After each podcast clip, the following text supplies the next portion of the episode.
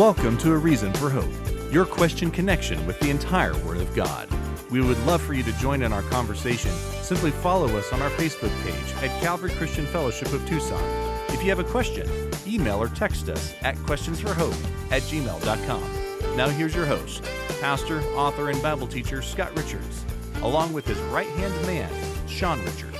Well, a very good afternoon, morning, or evening to you. Welcome to this edition of A Reason for Hope. A Reason for Hope, for those of you happening across our broadcast for the very first time, is our daily journey through God's Word, one question of the heart at a time. And that's obviously where you come in. It is the questions you send along to us that determine the content of each and every edition of A Reason for Hope. So feel free to get involved with our conversation. Uh, get in touch with us through one of our many media platforms.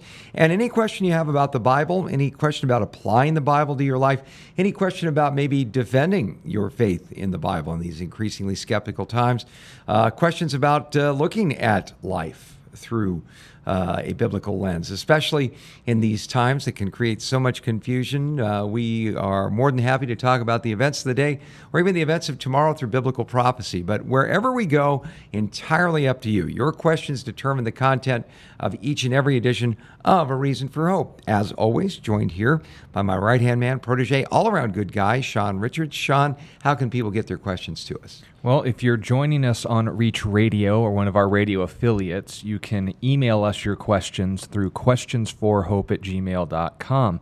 Note that's available 24 7 and for the use of sending us your Bible questions.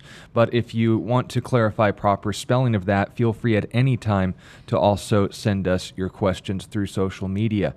Our YouTube page is A Reason for Hope, and our Facebook page is Calvary Christian Fellowship of Tucson. But since we do not control when or why we are taken down from those platforms or even impeded in some way, we want to encourage you to make our website your main ministry media meeting place where you can engage with us and sending us your questions. The website's name is C A L V A R Y, ChristianFellowship.com. And if you click on the Watch Live tab, it's in the purple bar at the top of the screen, you'll be sent to our streaming page, which again is owned and operated by us.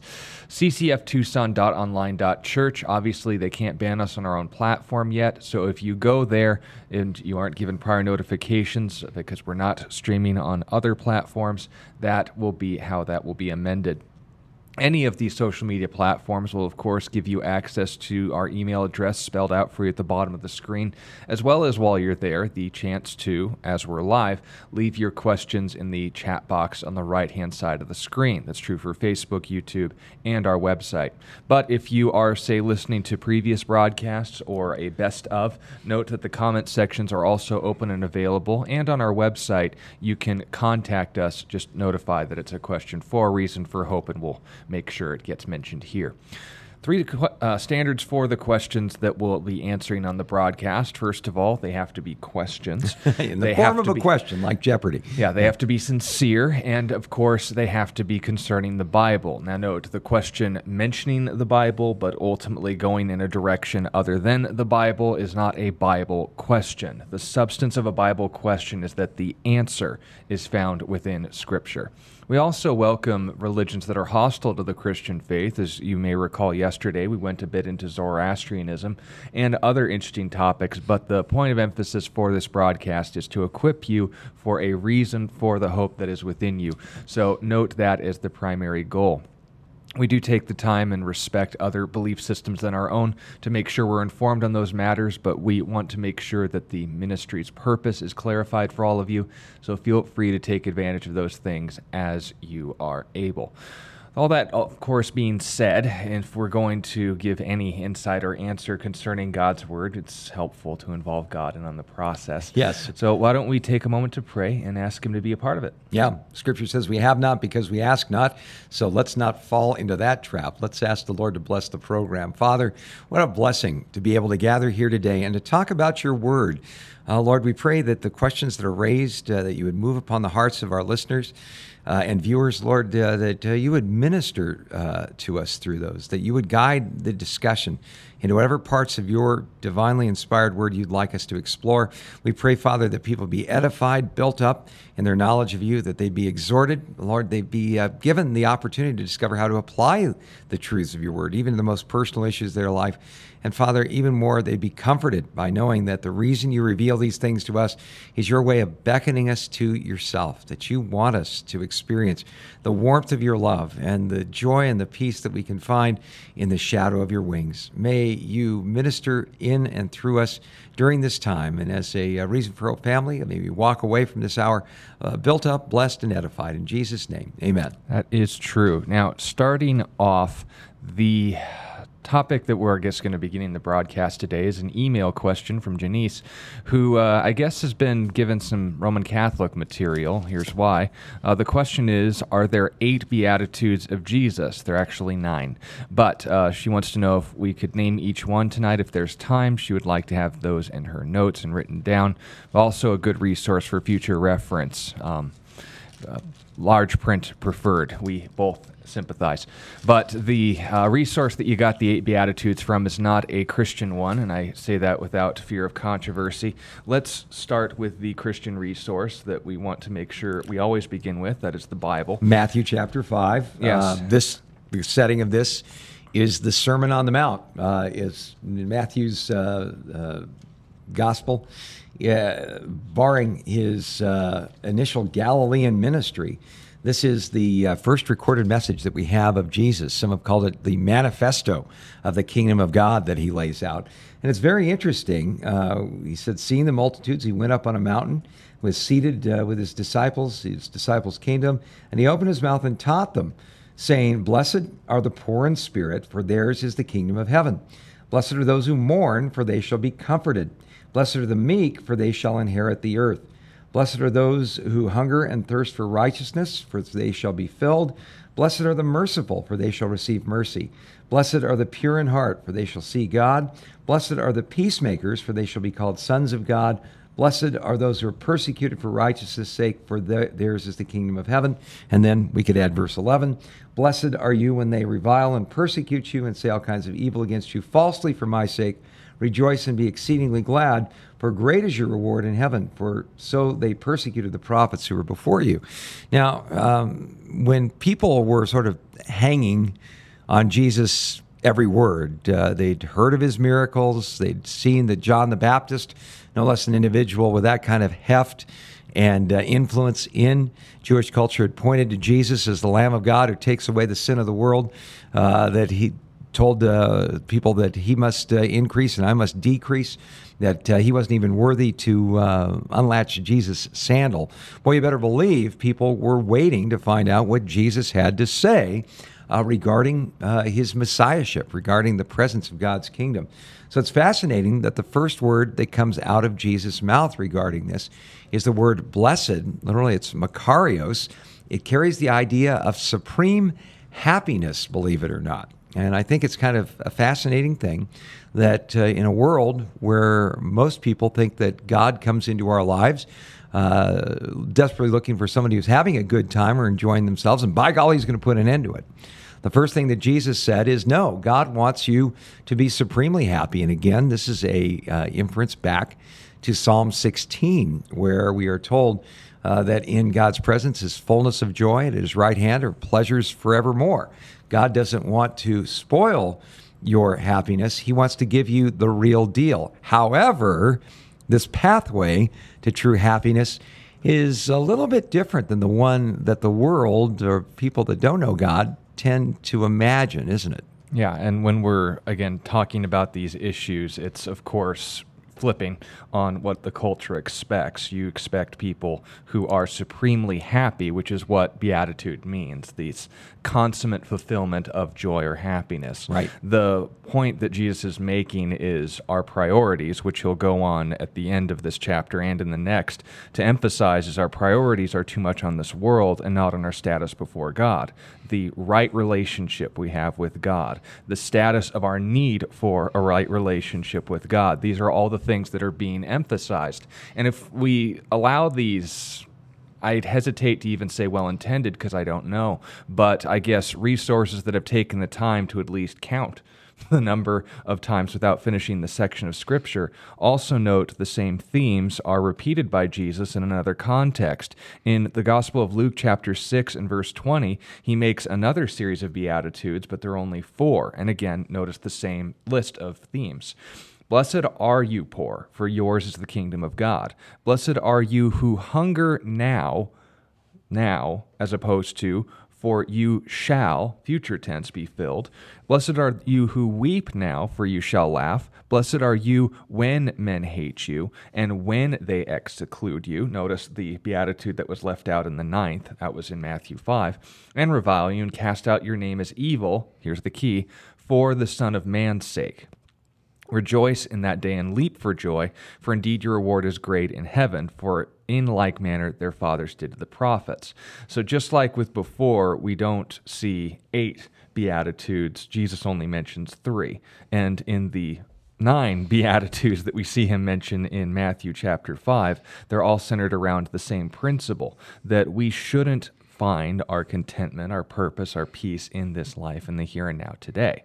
So if we then take a step back and ask, okay, instead of numbers, what's the words instead of focusing on the math let's focus on the message. What is jesus talking about? Well the beatitudes are introducing what is essentially going to culminate at the end of chapter 5 with the description of his own character. Therefore you shall be perfect as your father in heaven is perfect. Now this is why the humorous tone janice has been oftentimes said. The beatitudes are more like the i'm not attitudes because we honestly look at ourselves in light of this list and say, no, I, I do kind of prefer to be full now rather than to find desire in the future. I would rather be happy now than mourn over my sinful right. state. I'd rather justify myself than seek some sort of redemption, and on it goes.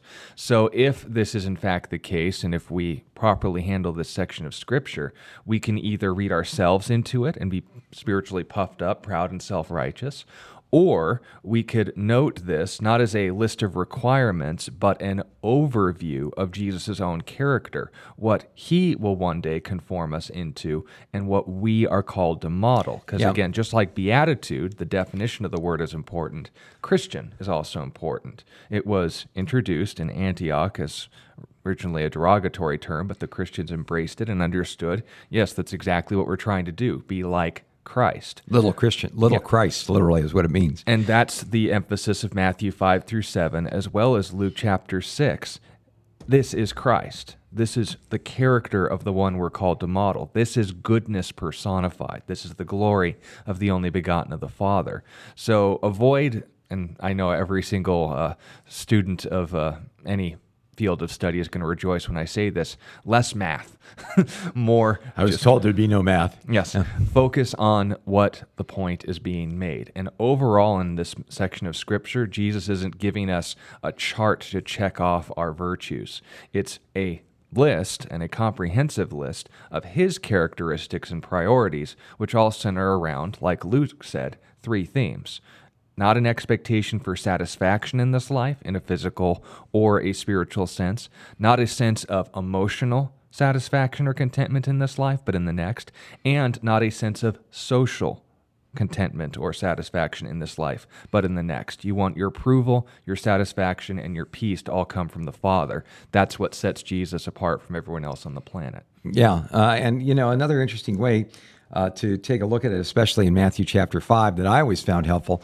is that there's really three things about the kingdom that Jesus is introducing to people at this point. And boy, talking about the kingdom and what the kingdom was all about, you know, it's fascinating to me. I'm reading Chuck Smith's uh, commentary on the book of Acts right now.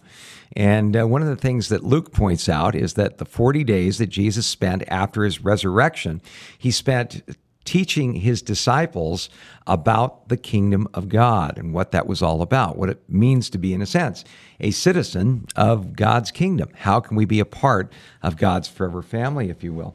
And uh, one of the, the interesting ways of looking at the Beatitudes here in Matthew chapter 5 is to see it in that light. You know, here we see, first of all, how you enter into the kingdom of God. And uh, it's almost a preview of coming attractions because in the different interactions Jesus is going to have with people, uh, he's going to play on this same theme. He says, Blessed are the poor in spirit, for theirs is the kingdom of heaven. Uh, the word poor there uh, is a word that doesn't just describe someone who's a little short, uh, who can only afford basic cable instead of the whole package. Uh, it, it's a word that was describing a beggar. Uh, and uh, boy, Middle Eastern begging poverty poverty of the ultimate degree. The, the, first thing that we need to have under our belt if we're going to come into the kingdom of God is realizing that we can't get there by our own resources. We can't buy our way in, we can't perform our way in. Uh, we simply have to acknowledge the fact that we are in desperate need of God's amazing grace. Grace being unmerited favor, the people who receive it realize something if God doesn't intervene in this whole mess, uh, we are uh, beat before we start. There's no way that we belong in the kingdom of God. So those who are poor in spirit, notice it doesn't say poor financially. There's nothing inherently uh, ennobling about being poor, uh, but financially. But if you come to God with a poverty of spirit, of saying, Lord, uh, my only hope is that you would have mercy on me, well, then you're going to find mercy. Blessed are those who mourn, for they shall be comforted. Well, the idea of mourning there doesn't mean necessarily the mourning over a lost one. It, it means not only uh, acknowledging your spiritual poverty, but uh, being personally broken over the fact that we ourselves are the ones who put us in this spiritually bankrupt condition. That we can't blame it on other people or excuse it or compare our righteousness with others. No, instead, we are broken over it. That's what 1 John 1 9 is all about when it says we confess our sins He's faithful and righteous to forgive us our sins. In other words, if we say the same thing about our sin that God does, then He's going to receive us. Blessed are the meek, for they shall inherit the earth. Well, the idea of being meek means strength under control. When we come to God and we realize that uh, on the one side of the coin, we have no resources here, but in Christ Jesus, we can do all things through Him who strengthens us. In Him, we have the very resources of heaven that idea of meekness, of trusting in God, of uh, not trying to make our own way in this world, but trusting the Lord's will for our lives. Very, very powerful. It says you're going to inherit the earth. Boy, so many people try to inherit the earth through their own power. Here you see, if we step back and say, Lord, uh, all I want out of this life is from you. Uh, then we're going to be blessed. Blessed are those who hunger and thirst for righteousness. This is the second part uh, that we're moving into, not just the entrance into the kingdom, but the uh, expectation of what we can uh, look forward to when we're in the kingdom. That God's going to do a work within our lives where we hunger and thirst for that right relationship with Him. That becomes something that is as important to us as the water we drink and the food that we eat. Uh, you know, blessed are those who are merciful, for they shall obtain mercy. Well, the dead give away if you've received uh, the mercy of God, is that's going to affect the way you look at others. And blessed are the pure in heart, for they shall see God. Now, I don't know anybody who can say that they are pure in heart. The only way that we can be pure in heart is if God purifies our heart through the process by which He makes us like Christ. And this is a picture of that sanctifying work that He does within our lives. Blessed are the peacemakers, for they shall be called sons of God. In other words, we not only receive this great relationship with God, but because we've received it, we want to share it as well. We want to be those who preach the gospel of peace. That is, uh, those of us who are on the outs from God, we were his enemies, uh, we were children of wrath, and now been reconciled to him. And finally, blessed are those who are persecuted. This is the expectation of the kingdom of God. And I think this is probably one of the biggest mind blowers is that people uh, in Jesus' day and like our day were looking for their best life now. Uh, they expected that if they gave their life to the Lord, that they'd be on easy street. But what Jesus was saying is, you know what? You're going to experience resistance. You can expect this to happen. You're going to see it in my life. You're going to experience it in your own. And he, he goes on to say there's a reason why you can persevere while you experience this kind of rejection in this world. Blessed are those uh, are, are you when they revile and persecute you and say all kind of evil against you falsely for my sake. Rejoice and be exceedingly glad, for great is your reward in heaven. First reason to rejoice what? We got a reward in heaven. Secondly, we're in really good company, for so they persecuted the prophets who were before you. The old saw about uh, man's known not just by his friends, but also by his enemies, is what Jesus was getting at here. And, and if you look at the rest of the ministry of Jesus, the reason I kind of went in depth with all of that, you look at the rest of the ministry of Jesus going forward with that lens in mind, maybe even having the Beatitudes written out and you see the different encounters that Jesus had with people, and you see the different miracles that Jesus did, and you see the different uh, dialogues and uh, messages that Jesus shared, boy, you can almost tick off the list. Uh, he is, in a sense, reiterating all of the principles that he sets forth as foundational right here in the Beatitudes. So, really uh, important thing for us to have under our belt as believers. All right. Uh, question from Isaiah who wants to know uh, why does Jesus say the Father is the only true God in John 17, 3? Short answer, he doesn't finish the verse, but he also follows through in saying the Holy Spirit isn't mentioned when Jesus says no one knows the day or the hour of his return. Did the Holy Spirit not know that? Uh, why was he left out of that passage? Thank you. Yeah, Isaiah, we need to be very, very careful with three main mistakes. The first mistake that people make is thinking that doctrine should entirely be encapsulated in one verse. There is more than one page and one sentence in this Bible, yeah. and that's how we come to conclusions with it. Yeah. We need more information, not sections of verses. Because if I read John 17:3, I call the bluff of the Unitarian cultist, who is not a Christian by the way. They're denying a fundamental doctrine of what defines Christianity. Yeah, we keep that bar really low, by the way, as far as the non negotiables go. But one of the non negotiables, as far as being a Christian or not a Christian, is what? The belief that God is as he's revealed himself in Scripture, that he is unique from his creation, and that there is, fact number one, one and only one God. Right. That is not where the conversation ends. There are also, fact number two, things that only God can truthfully say about himself creator of the universe, maintainer of life, etc., etc. Judge of all the earth, the Yeah. one who raises the dead. Yeah. So if someone were to claim that about themselves and not be lying, they would either be God or they would be lying. The third fact is that there are some interesting persons, not beings, persons, identities, centers of consciousness, take of what you will, but these persons that are claiming those rights for themselves. In Isaiah 64 and verse 8, I believe, the Father is noted as the creator of Israel, as a potter is to the clay. We could note that Jesus is credited as the creator, God the Son, in John chapter 1 and Colossians chapter 2. We could note the Spirit is called creator in uh, Job 33 and 34, as well as in Genesis chapter 1. The Spirit of God was the one hovering over the waters in this maintaining work, as he says, Let there be light. And on it goes.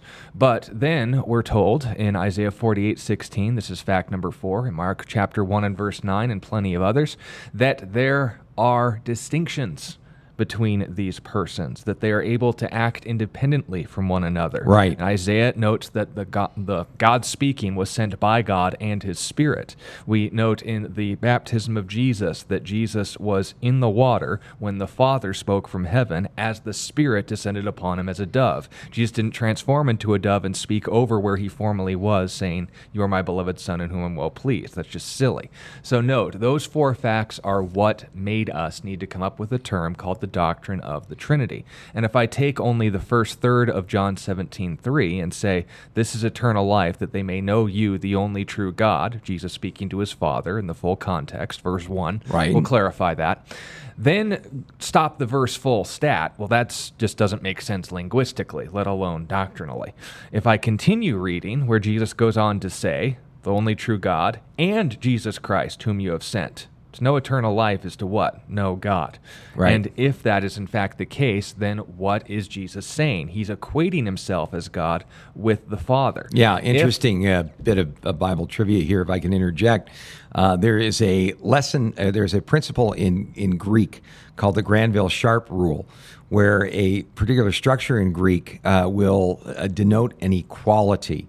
Uh, like, for instance, in the book of Ephesians, chapter 4, where it talks about pastors and teachers, uh, the Granville Sharp rule would indicate that a pastor is a teacher.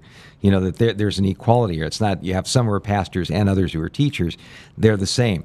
The Granville Sharp rule also applies to John chapter 17 and verse 3. This is eternal life. They may know you, the only true God, and Jesus Christ, the one whom you've sent. The structure here equates the one true God with Jesus, whom the Father sent. So And doctrine Jesus, of the Trinity. And Jesus isn't the Father. So note, why are we saying that God is three beings in one being? No, we were very careful to define that. One being, three persons. My being is not my person, and it's not impossible for there to be two persons. Now, note, it's unique. We don't have an example of that anywhere in nature, and people who say the Trinity is like have already Ooh, made a ooh. mistake. Fingernails on the chalkboard. But if we're going to talk about this issue, understand categorically and saying, well, if Jesus is submitting to the Father, how can he be God, the highest authority? Well, let's apply it to the here and now. No, not as an illustration of the Trinity, but a showing of how that's categorically misrepresenting what we're talking about. Is God who Jesus is or what he is?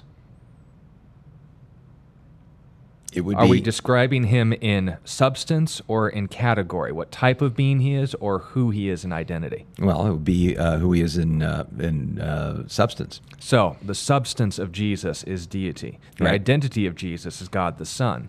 The substance of you and I, are we human beings or are we lizards? Uh, last time I checked, we're human beings. But we are different persons. If I make a distinction between my person and my being, I haven't made a category error. I haven't violated any law of linguistics, Greek or English. Those are two different things. I can say we are both human. I can even say that we have different relationships with each other. You as my father and me as your son. Yeah. You as my boss, me as an employee. I submit to your authority, but that in no way makes me less human than you. Yeah, it's the it's the old saw about uh, just because a person is a general in the army uh, and he's interacting with a private doesn't mean that the general is some higher uh, advanced form of human being than the private. They're both human beings. They simply have different rank. So then, taking this ball of Play Doh and putting it into the mold, is Jesus, in submitting to the Father, less God than he is? No, No. he's less Father than he is. That's why he's called the Son. But what he is is not the same as who he is. So understand that while God is unique and he's allowed to be, these clarifications are made plain in Scripture. If you presuppose, meaning before the conversation starts, you say, This is true when the Bible says the opposite, then it's going to get confusing, especially if you only read one third of the verse. Right. But if, on the other hand, you continue and note Jesus equates himself with the Father and goes on to say in the passage, Glorify me with the glory which I had with you since time began, Jesus claims to be eternal, which God can only be, and to be worthy of the glory of God, which God can only have. What does Jeremiah say? My glory I will not give to another. Right. Who then could claim the glory of God except God? What he is, but God the Son, who he is. Yeah, and, So- and, that, and this is why we teach the doctrine of the Trinity. It's not because it's easy. No. you know, if you've just been listening to this uh, explanation, you know that you have to cover a lot of bases to accurately describe the doctrine of the Trinity. The reason we teach it is not because it's easy, but because it takes into account all of the truth statements that we find in Scripture regarding the nature of God. Uh, just two examples. You know, you cited uh, Mark chapter one, the baptism of Jesus, where we see the distinction of persons in the Trinity. We have Jesus being baptized, the Holy Spirit descending like a dove from heaven, the Father speaking from heaven. This is my beloved Son in whom I'm well pleased. But then we go over to Matthew chapter 28 and verse 18, where we see all authority has been given to me in heaven and on earth. Go therefore make disciples of all nations, baptizing them in the name, singular, of the Father, Son, and Holy Spirit. Notice it doesn't say names. Why doesn't it say names? because it's describing not what they are, but who they are. Right. So, you know, here you have those two passages. And the reason we teach the doctrine of the Trinity is that the doctrine of the Trinity is shorthand that takes these true statements about God into account without distorting one or the other. You know, bless their hearts, you run into people that, uh, you know, say get involved with oneness Pentecostalism uh, or uh, all kinds of uh, Unitarian kind of ideas uh, about God. Modalism is another one that says that you know, well, you know, sometimes uh, you know I'm a I'm a father, and sometimes uh, in a family get together I relate as a son, and and uh, when uh, I'm uh, at work I'm an employer, and you know it's just Jesus is God, but he's just putting on different hats. Sometimes he wears the father hat and all this stuff. That, that is an oversimplification and a distortion of what the Scripture says. The Father is not the Son. The Son is not the Spirit. The Spirit is not the, the Father. They're distinct in person. We see this continually through Scripture, but we also see affirmed they are one in unity as God. You know, uh, and uh, you know, we, we push on this and we try to make it. You know, you mentioned the idea about saying someone says, "Oh, well, you know, the Trinity is like." Well, first of all, God is absolutely unique. You know, there are certain, I guess, illustrations you can look at in this world that might help you, in a sense, get a little bit of a, a grip on how that's possible. Yeah, spiritual gifts, for example. Can we love like God loves? Yes, through His Spirit. Apart from Him, we can't, but that is possible through us. However, none of us will ever be eternal, create from nothing, and on it goes. Yeah, we're, we're distinct in that in that sense. So, you know, if someone comes up to you and says, "I think I got it figured out," Uh, you know, it always reminds me of that analogy I use about uh, being in uh, trig uh, when I was in school. I was never good at math, and we were having this test, and boy, I just zipped through it, you know, and I thought it was the easiest test we ever had. Uh, until I realized uh, I finished in about 20 minutes. Until I looked around, I realized that some of my classmates were going to go on to Ivy League schools, were obviously a lot better at math than I ever was, were still working feverishly on this test. So I went back and I checked my work and looked around, and they were still working feverishly on this test. And finally, the uh, bell rang, and uh, we turned in our papers, and I was forced to come to one of two conclusions. Either I was the Mozart of math, and I was a prodigy, and I didn't realize how brilliant I was in math, or I missed something. And when I got my test back, I realized something. I missed something. I oversimplified. I, I, failed to take into account the, the, the real issue here. So sometimes we do have to take a step back.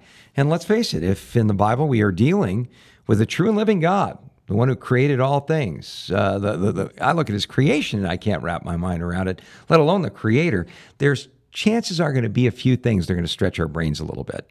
Yeah. Wouldn't you say? Yeah, and the same is true for the Spirit. For example, if we expect from every passage to mention every member of the Godhead, this would not only be ridiculous, but we might even be suspicious that they're trying to introduce something new. If, on the other hand, it's self evident, then we need to, once again, not settle for a third of a verse. When Jesus speaking about no man knowing the day or the hour, not the angels of heaven, but the Father only, and then on, on again in Acts chapter 1, where he says, Will you now restore the kingdom to Israel? Notice we're were already in Acts to clarify and emphasize this principle, Jesus said, It is not given to you to know the things which the Father has put in his own authority. Well, the question was, and again, Isaiah asked it, is the Holy Spirit not aware of the day or the hour? Well, we're emphasized the Father's put this in his own authority. The passage in and of itself doesn't emphasize ongoingly that Jesus is unaware of the day or the hour, but the Father will dictate it. There's some question about the language and noting that no man knows, it means been given to reveal. Um, the Father alone will reveal that in his own time. The Son, though knowing the day or the hour, some assume, does not reveal that. That's one possible theory. And then the evidence to emphasize that is again in Acts chapter 1, where Jesus says it's not given to you. He makes no denial of himself. But regarding the Spirit, I think this will settle the issue pretty straightforwardly. This is 1 Corinthians chapter 2, and let me start in verse 10. But God has revealed them to us, this is referring to the things of the gospel, through his Spirit. For the Spirit searches all things, yes, the deep things of God. For what man That's pretty know, powerful, yeah. yeah. For what man knows the things of man except the spirit of that of the man which is in him. So note, first illustration, he's making a contrast. Who knows the deep things of a man except the spirit of man, right? He knows everything about himself insofar as is reasonable. But note, he goes on then to say, even so, in light of the man illustration, no one knows the things of God except the Spirit of God.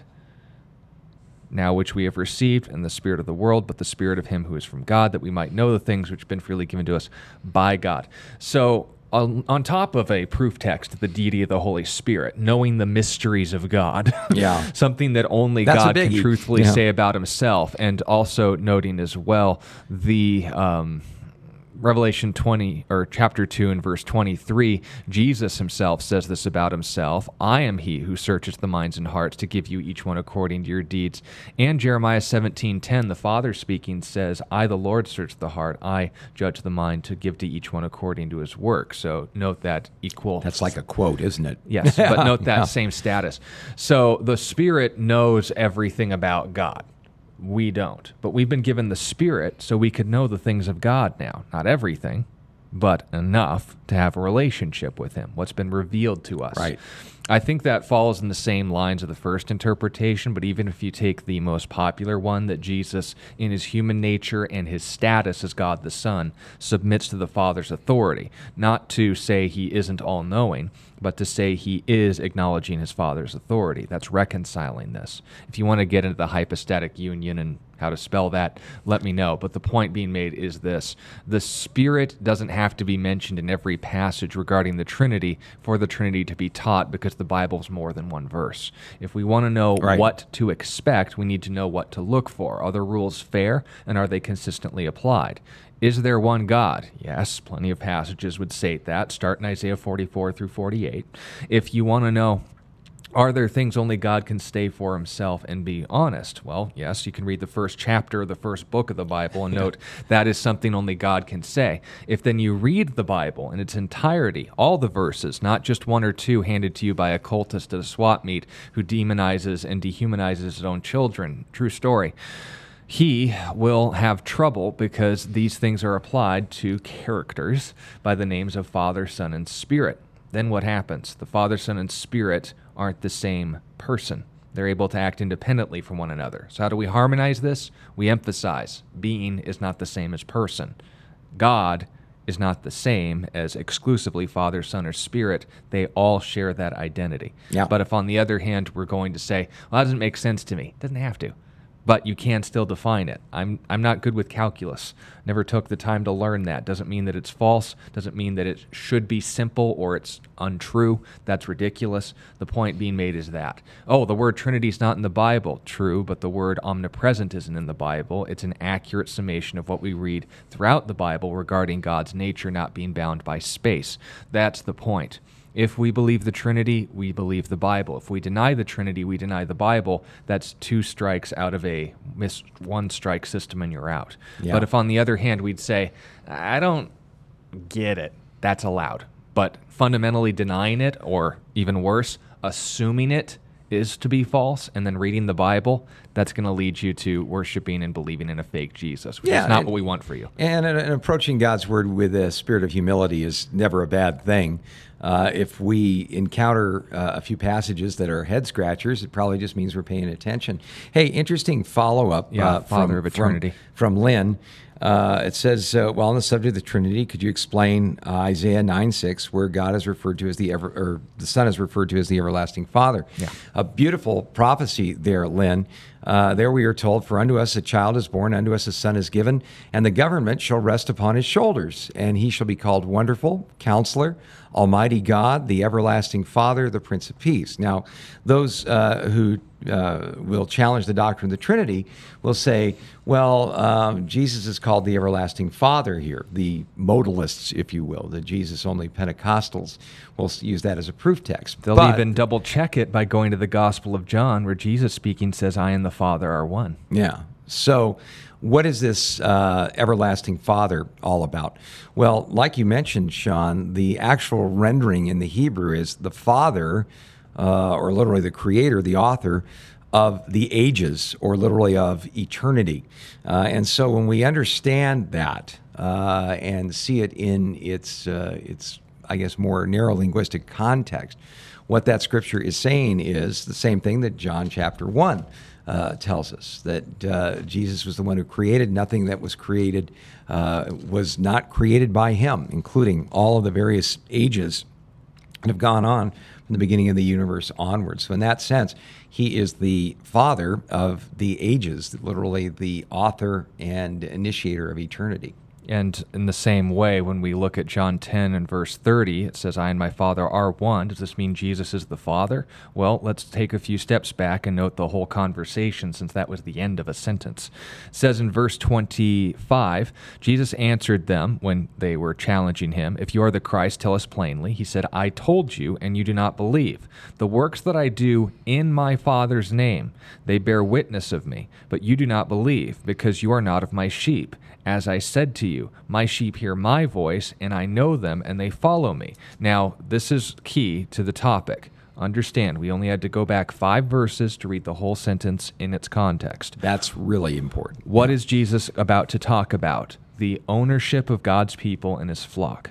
So note this, verse 28 And I give them eternal life, and they shall never perish, neither shall anyone snatch them out of my hand. So the permanent status the uh, perseverance of the saints, if you will, right? right? The fact that no one will take those who belong to Jesus from him. My Father, who has given them to me. So notice, we only have to go one verse back to note there's a distinction made between Jesus and the Father in person. So then, what's the substance of this? It's my Father, who has given them to me, is greater than all, and no one is able to snatch them out of my Father's hand. I and my Father are one. Wait, didn't Jesus just say no one snatches them out of his hand? Yeah. So, what is the Father and Jesus? What are the Father and Jesus? One in the fact that no one will snatch them out of his hand. That's the topic. But if, on the other hand, we take a fragment of a conversation, one verse out of its context, the conclusion of something without the explanation, well, then the teacher's going to say, You cheated, show your work. What's the equation? What's he talking about? Is this addition? Is this subtraction? Is this long division? Or did you just look at the back of the book for the answer? Jesus' statement, I and the Father are one, isn't saying they're the same person. Otherwise, grammatically, it would be I and the Father is one. Yeah. But if, on the other hand, we go two verses back and note this compilation of ideas, no one will snatch them out of my hand. No one snatches them out of the Father's hand. I and the Father are one. That makes a little bit more sense about what he's talking about than to say they're the same person. And in the same way, Isaiah 9 6, the language needs a little bit of homework to be done, but if you check that interpretation, oh, Jesus is the Father, then how is he praying to himself? Might want to look this up that's how you avoid those errors. Yeah, and and uh, it, again, it uh, illustrates the uh, main theme that we've been exploring here. Uh, we don't believe the doctrine of the Trinity because it's easy or it's simple. Uh, we believe it because it's true, because it takes all of these verses into account. So, and because when you encounter the people who fundamentally and vehemently deny it, you see just how far from God's heart they end up being. So, avoid that too. Yeah, a little uh, little edgy about all that, but yes. All right. Um, here's our contradiction for the day. Uh, does the Bible contradict itself? Obviously, if this is the case, then it can't be trusted as an authority for truth. But uh, I guess when you call them on their bluff and ask them, where does the Bible contradict itself? They either don't know what a contradiction is or don't look up the text they say contradict one another. This is the contradiction. Are people who aren't with Jesus against him? So, are people who aren't with us against us? Apparently, the Bible is contradicting itself on this matter. In Luke chapter 11 and verse 23, now note, we don't even have to go to the verses. I'm just reading their summations of this. Luke 11 and verse 23 says, Those who are not with Jesus are against him. Okay, so if you aren't with Jesus, you're against him, right? In Luke chapter 9 and verse 50, it says, Those who are not against Jesus are with him. So if you're not against Jesus, then you're with him. If you're against Jesus, yeah, it doesn't even make any sense. So, when it comes to these contradictions, there is two key steps when dealing with them. First is obviously to listen. First step in our rhetoric classes and how to talk to people. But if they make the claim, well, I, I'm not going to trust the Bible, it's full of contradictions. The first thing to do is to know what a contradiction is, because if they point something out and it's not that thing, they didn't point that out to you. That's just plain English when someone says the contradictory passages, they're saying that it violates the second formal law of logic. A does not equal non A. The law of non contradiction means that two things in the same way and in the same sense can't both be true and at the same time cancel each other out. If the Bible contradicts itself on these themes. No, not mistranslations, not misrepresenting two passages, not even misrepresenting one passage and forcing it and your interpretation thereof against the other, regardless of what it was actually saying. A contradiction is that two things are fundamentally canceling themselves out, ideally. Now, if the Bible were to contradict itself on this matter, it would say those who are against Jesus are for him, and those who are against Jesus are against him. Right. But this passage doesn't say those who are against Jesus aren't for him. And then goes on to say the opposite. It literally says, in a separate category entirely, if you're not against Jesus, you're with him. And we can go to the passages, which is the second step, call their bluff, and ask, does this actually contradict each other? Maybe go one verse forward or one verse back. Maybe ask, who is he saying this to? Who was saying this to begin with? Because note, the Bible does give quotations from Satan from time to time. I Yeah. hopefully would Yeah. say the Yeah. Bible teaches that you will not surely die in Genesis chapter 3, but in Genesis chapter 2, God said, Well, the day you eat of it, dying you shall die. Um, one was from Satan and was lying. Yes. And it says the serpent deceived Eve in that sentence. Those are the things we need to look for. So if you encounter these sort of things, first of all, they're not they're not intelligent. I'll just say it honestly. Most of these things are counting on you just to take their word for it, but if you're even willing to read their summary descriptions, let alone look up the passages they claim are in conflict, you're not going to have an issue. But no, you can have confidence that the Bible has stood on its feet a lot longer than these people have even been above ground. And of course, as they oftentimes say, it's the anvil that has worn out many hammers of skepticism. We can be content with that. Uh, any uh, questions on your end? Yeah, uh, yeah. Interesting question here from uh, Michael. Why does God create people uh, when He knows that they're eventually going to end up in hell? Why does God create people knowing he'll they'll eventually be in hell? Well, I guess that's making an assumption about God. Does God create things because it's the most efficient thing to do? Does God create people because it's the most beneficial thing for them? Or is there something else going on here? When we're told about God's motives in creation, it's for his glory. But noting that point, how is God glorified? One of two ways, both of which are through our decisions. Read Romans 9 through 11. A vessel for wrath or vessel for honor, or in our case, mercy. Right. If we receive mercy, God's glorified through what he's done for us because God didn't just create us and distance himself from us. He involves himself daily, personally, and intimately in our lives to draw us to fellowship with him. That is when we have a choice to make. We can either resist it, which is our decision, our fault, or we can receive him, which is also our decision, our success. Why? Because it allows us to demonstrate aspects of God's character. If people reject his mercy and do so continuously, proactively, vehemently, passionately, and on the thesaurus will go, then you are rightfully an object of wrath because we've all done things deserving of death Right. before God. But if God were to set up this system where we're going, you know, I would have we're already in a state of complete arrogance and blasphemy, saying that we would do things better than God. Uh, William Lane Craig of uh, Reasonable, Reasonable Faith, I believe his website is, uh, get a good description of this. You can check out his videos on this, explaining it in more detail. There were four kinds of worlds that God could have created. He could have created no world. Thus, no possibility for evil, no one going to hell because no one exists apart from him and his goodness. Efficient. The second possibility is he were to create a world with no will. The angels and everything in it would literally be automatons. The only capacity for all of creation would be to reflect his nature, but that wouldn't be creation, that would be expansion. He's just making a new version of himself.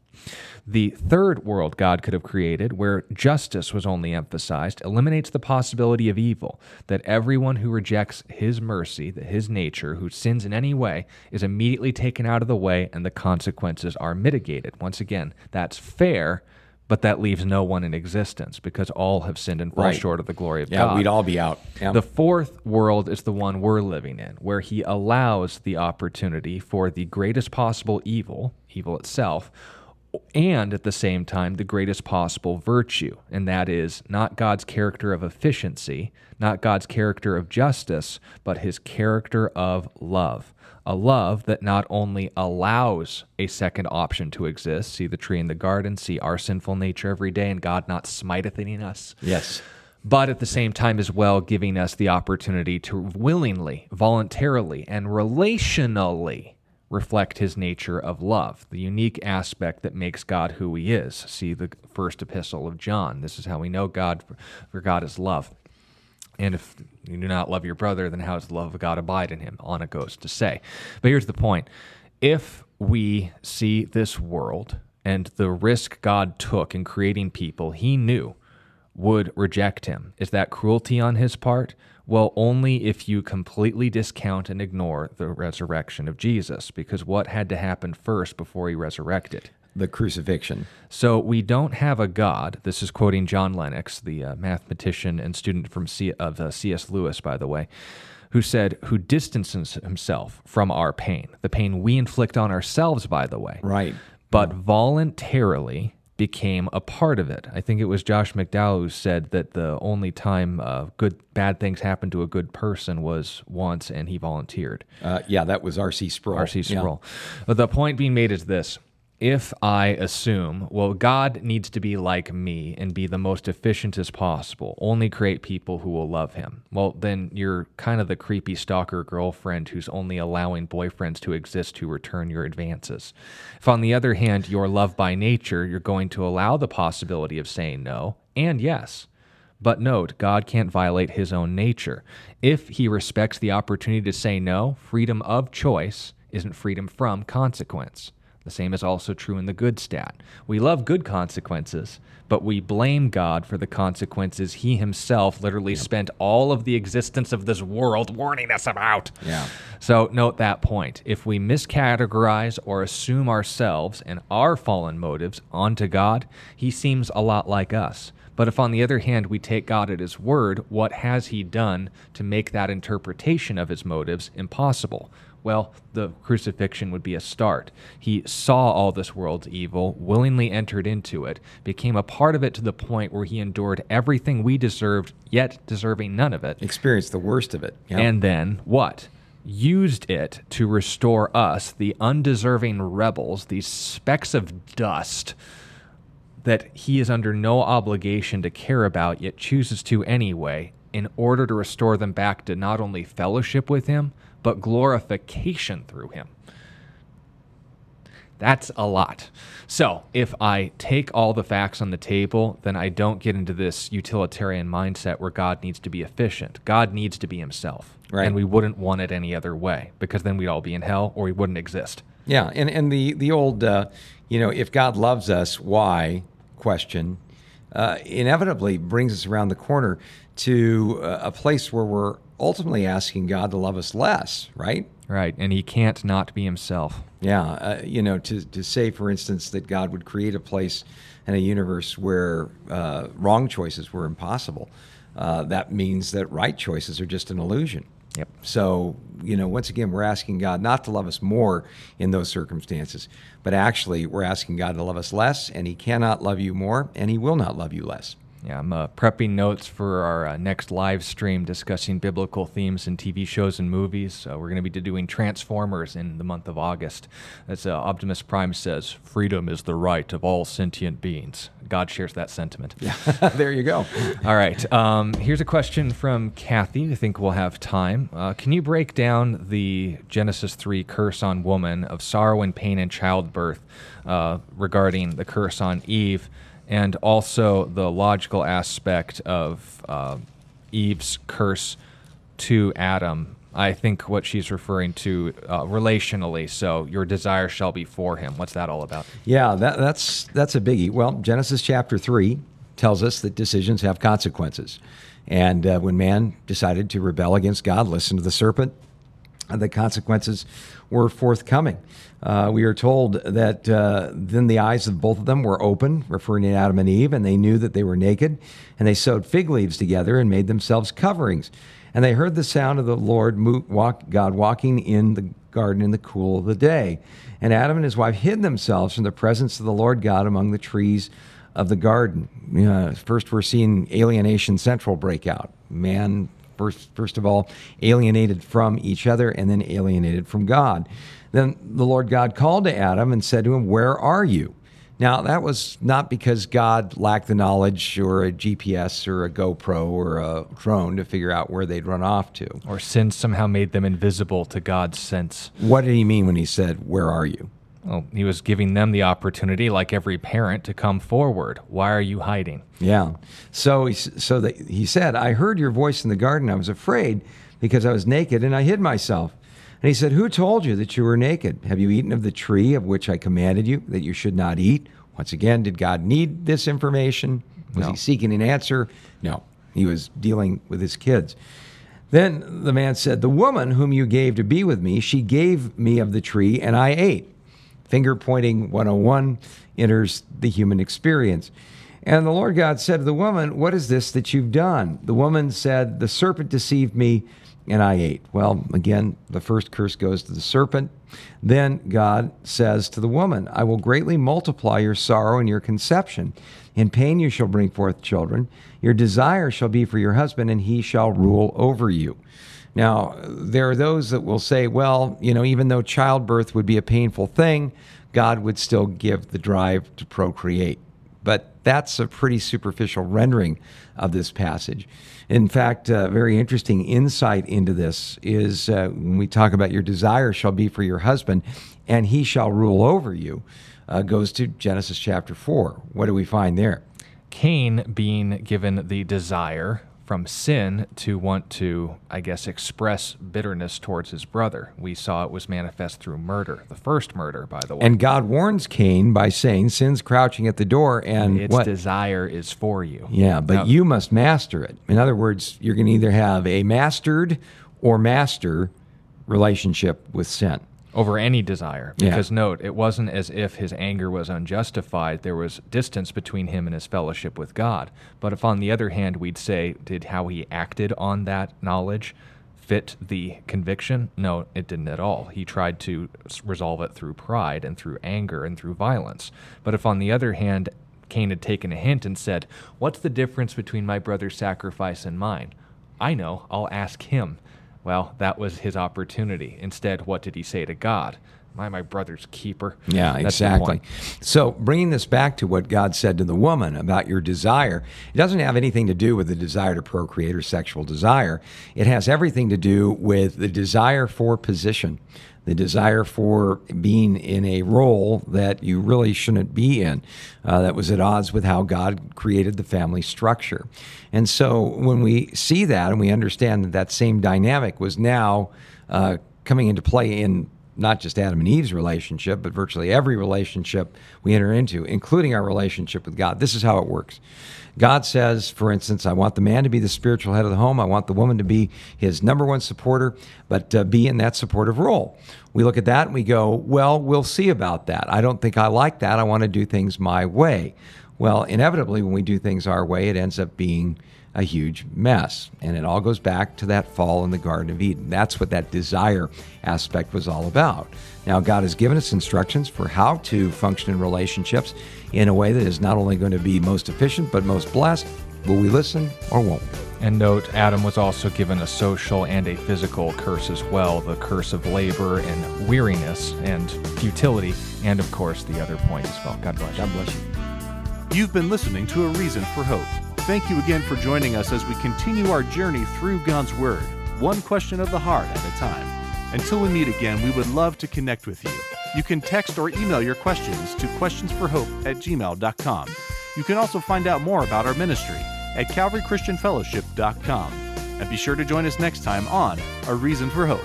A Reason for Hope is an outreach ministry of Calvary Christian Fellowship in Tucson, Arizona.